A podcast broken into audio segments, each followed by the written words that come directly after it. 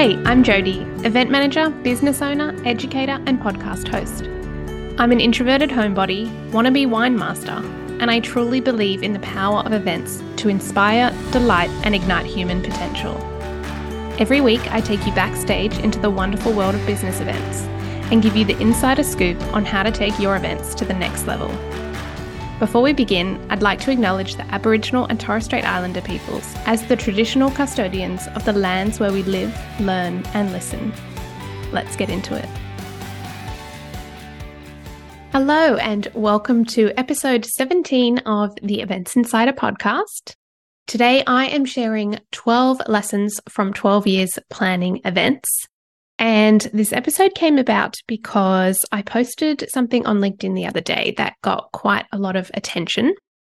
And on reflection, I I mean, I kind of just threw up the post and I'll talk about what it was in a minute, but I kind of just threw it up on the fly. Um, and then, yeah, it got a really good reaction. And I thought, actually, that's quite a significant thing. So what happened was I, so 12 years ago, I graduated from the International College of Management in Sydney with a Bachelor of Business majoring in event management. So I have an event management degree. So I graduated 12 years ago and from this college. And then the other day I was on site the college running an event for my client under my own business. And it was kind of this beautiful full circle moment. And I posted that on LinkedIn. And obviously, everyone was, you know, sending me congratulations and, you know, how well I'd done and, and that sort of thing. And on reflection, it was something that was kind of a milestone. I mean, you sort of finish college and start out in the world of events. And so to be back there running an event for my client under my own business was a beautiful thing. And so I was reflecting on the fact that I have been planning events for 12 years. And so I wanted to do this podcast episode. I don't know if these would be like my top things, but I was sort of reflecting on what would I want to share with people? What are some things that I would want to impart my wisdom onto other people? And so these are 12 things that I've put together that I want to share with you today. So let's get into it. So, the first lesson is that it's a fine balance between being detail oriented and driving yourself crazy. Now, I am a combination of the left and the right hand side of the brain. So, I'm not super duper analytical and I'm not super duper creative. I'm a blend of a bit of both. And I always thought that was a negative thing. And turns out that's the perfect combination for being an event planner. So if you are the same, don't be disheartened. You are in the right place. But my lesson around, you know, it's a fine balance between being detail oriented and driving yourself crazy is because for events, we do need to be detail oriented. We do need to focus on the small things and make sure we cross every T and dot every I. But it can spiral into driving yourself crazy because the thing about events is that there is always more that you can check. There is always more that you can do. There is always more that you can add. I feel like there's no such thing as a perfect event, and we can drive ourselves crazy with always feeling like we need to do more and check more and perfect things better. So it's about finding that balance for you in knowing what are you going to be comfortable with in terms of making sure that you've crossed your T's and dotted your I's without losing yourself and driving yourself crazy. So, making sure that you are focusing on the small stuff to make sure the event is as successful as it can be, but not driving yourself crazy. So, lesson two is that a cohesive concept and theme will always work wonders for engaging your audiences. And I talk a lot about your concept and your theme. And in module two of Events Academy, you know, we have a whole module on brief to concept and coming up with your concept because it's so important. Your event concept is essentially like the glue that ties everything together. You know, you can have a nice venue or a great speaker or some good catering, but if it doesn't all fit together in this strong, cohesive event concept, then it can just be a bit random. And when there's so many events out there vying for people's time, what is it that's going to make them come to your event? Because we need to stand out. And when we have a strong, cohesive concept and theme that really feels like an event experience, then people are going to pay attention and attend your event. So, lesson three sort of flows on from this. And This lesson is that free food and drink isn't enough of a selling feature to get people to attend an event anymore. It may have worked at some point. It does, look, it's not a hard and fast rule, it can still work. But we need to remember that free food and drink isn't enough to get people to attend. So if you're putting on a free event and all your advertising is like, hey, we're going to serve drinks and there's going to be good food, like that's not enough anymore. What else is it that you're offering to get people to come to your event? Because, like I said, there are so many events out there. People are time poor. Why would they come to your event? And just saying you're going to serve food and drink isn't going to cut it anymore. Lesson four is to always question why you're holding the event and get clear on your objectives. And I talk about this a lot. And the first thing that I always ask a client when I start working with them is, why are we holding this event? And it can sound abrupt and blunt, but it's really important to understand why we're holding an event and what are our objectives. Because I think sometimes, you know, putting on an event can sound really glamorous and like something we should do.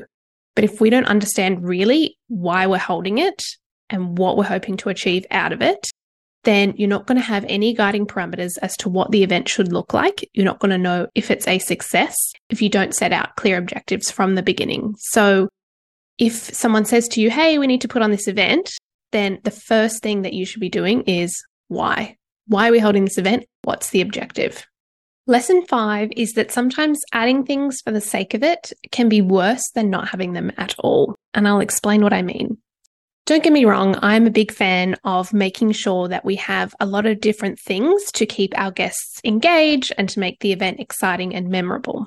But sometimes when we just add a lot of things in for the sake of it, it can be really overwhelming for our guest.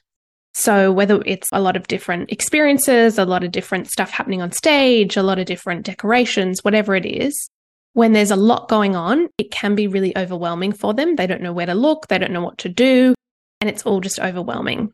The other thing is when we add a lot of things just for the sake of it, it means that we're probably stretching our budget too thin, which means that we're probably not nailing anything or doing anything really well. And so, what I'm a big advocate for is picking two, maybe three things that are going to be really memorable and important for our guest and absolutely nailing those things rather than having 10 different things that are just going to be random that we've added for the sake of it. Lesson six is that managing your guests' expectations will almost guarantee that you'll have a great result for your event. So, when we manage someone's expectations or hopefully exceed them, then we're going to be able to achieve the objectives that we set out for our event. We do this by our pre event communication. So, making sure that we're speaking to the right person and getting the right people to our event, making sure that they understand what the event is and what they've signed up for and what they can expect. And then leading up to it, just making sure that we're managing what the experience on the day is going to be like. So, whether there's food or whatever it is, making sure that they understand what they're walking into. And then hopefully we can meet or definitely try and exceed their expectations so that we get the result that we want. Lesson number seven is that risk management plans are overrated. Do them lightly and don't stress about it too much. Now, before any lawyers come at me, obviously, if your company or the venue you're holding the event in or whatever requires by law that you do a risk management plan, obviously you need to do it. But for the everyday business event or company event, then we don't need to get too stressed about it. Events absolutely come with risks and we need to be aware of what they can be. But it's as simple as thinking about what could possibly go wrong? How bad would it be if it did go wrong? And what do we need to do to maybe mitigate that risk? What plan do we need to put in place to try and make sure that that doesn't happen? And that's as simple as it needs to be. So, absolutely spend some time thinking about what could go wrong and maybe putting some plans in place to make sure that it doesn't. But we don't need to get too stressed about it for the everyday business event because I think sometimes we can stress too much about something going wrong and it's an event. Something will go wrong. But if we just spend some time and try and mitigate as many risks as possible, don't stress about it too much, do it lightly and move on. Number eight is that good suppliers are like gold and we want to treat them well and keep them keen.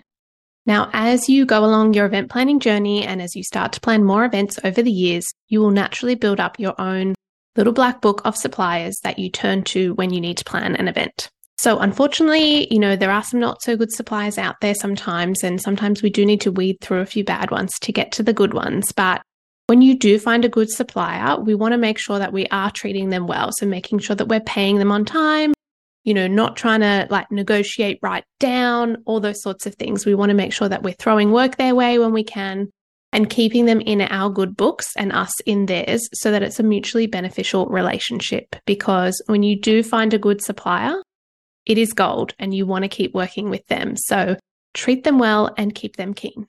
Lesson number nine is to focus your time and money on what's going to make the biggest impact for your event. So I'm going to guess that you're probably time poor, and most of the time your event budget is going to feel tight. So, what we need to make sure is that we're focusing our time and money on what's going to make the biggest impact and get us the result that we want.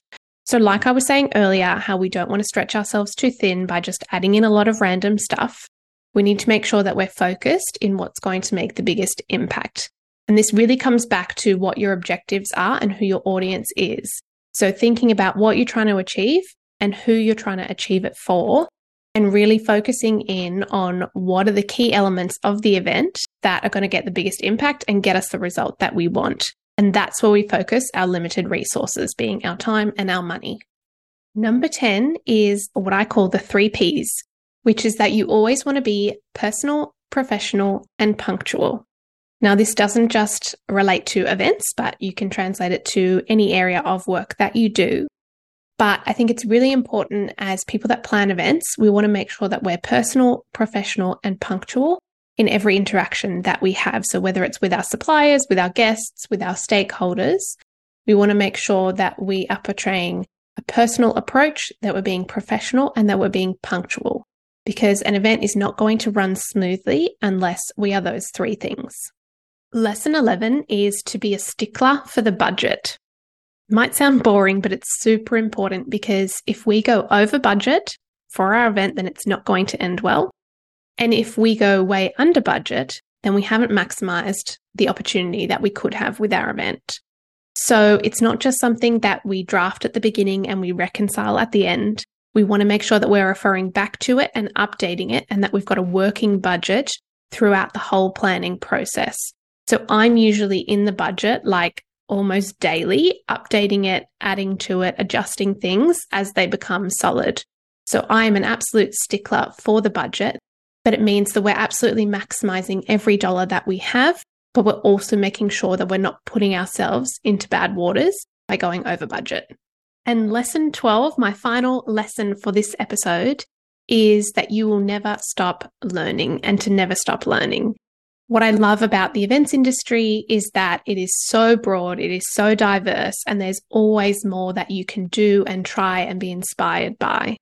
So, making sure that you're following other people, getting inspiration from other people's events, making sure that you're attending events yourself to experience what you think works and what doesn't work, and getting ideas from those events, making sure that you're trying new things, new formats, new suppliers to always be learning what's going to work best for you and your events. And just making sure that you're always learning, whether that's, you know, through something professional like Events Academy or purely reflecting back on the events that you've run and going, what worked well? What could I have done better? And taking those learnings to the next events that you run. So, those are my 12 lessons from 12 years of planning business events. I'll recap them for you. So, number one, it's a fine balance between being detail oriented and driving yourself crazy. Number two, a cohesive concept and theme will always work wonders for engaging your audience. Number three, free food and drink isn't enough of a selling feature anymore to get people to attend. Number four, always question why you're holding the event and be clear on your objectives. Number five, adding things in for the sake of it can be worse than not having them at all. Number six, managing your guests' expectations will almost guarantee you a great result. Number seven, risk management plans are overrated. Do them lightly and don't stress too much. Number eight, Good suppliers are gold, treat them well and keep them keen. Number nine, focus your time and money on what's going to make the biggest impact.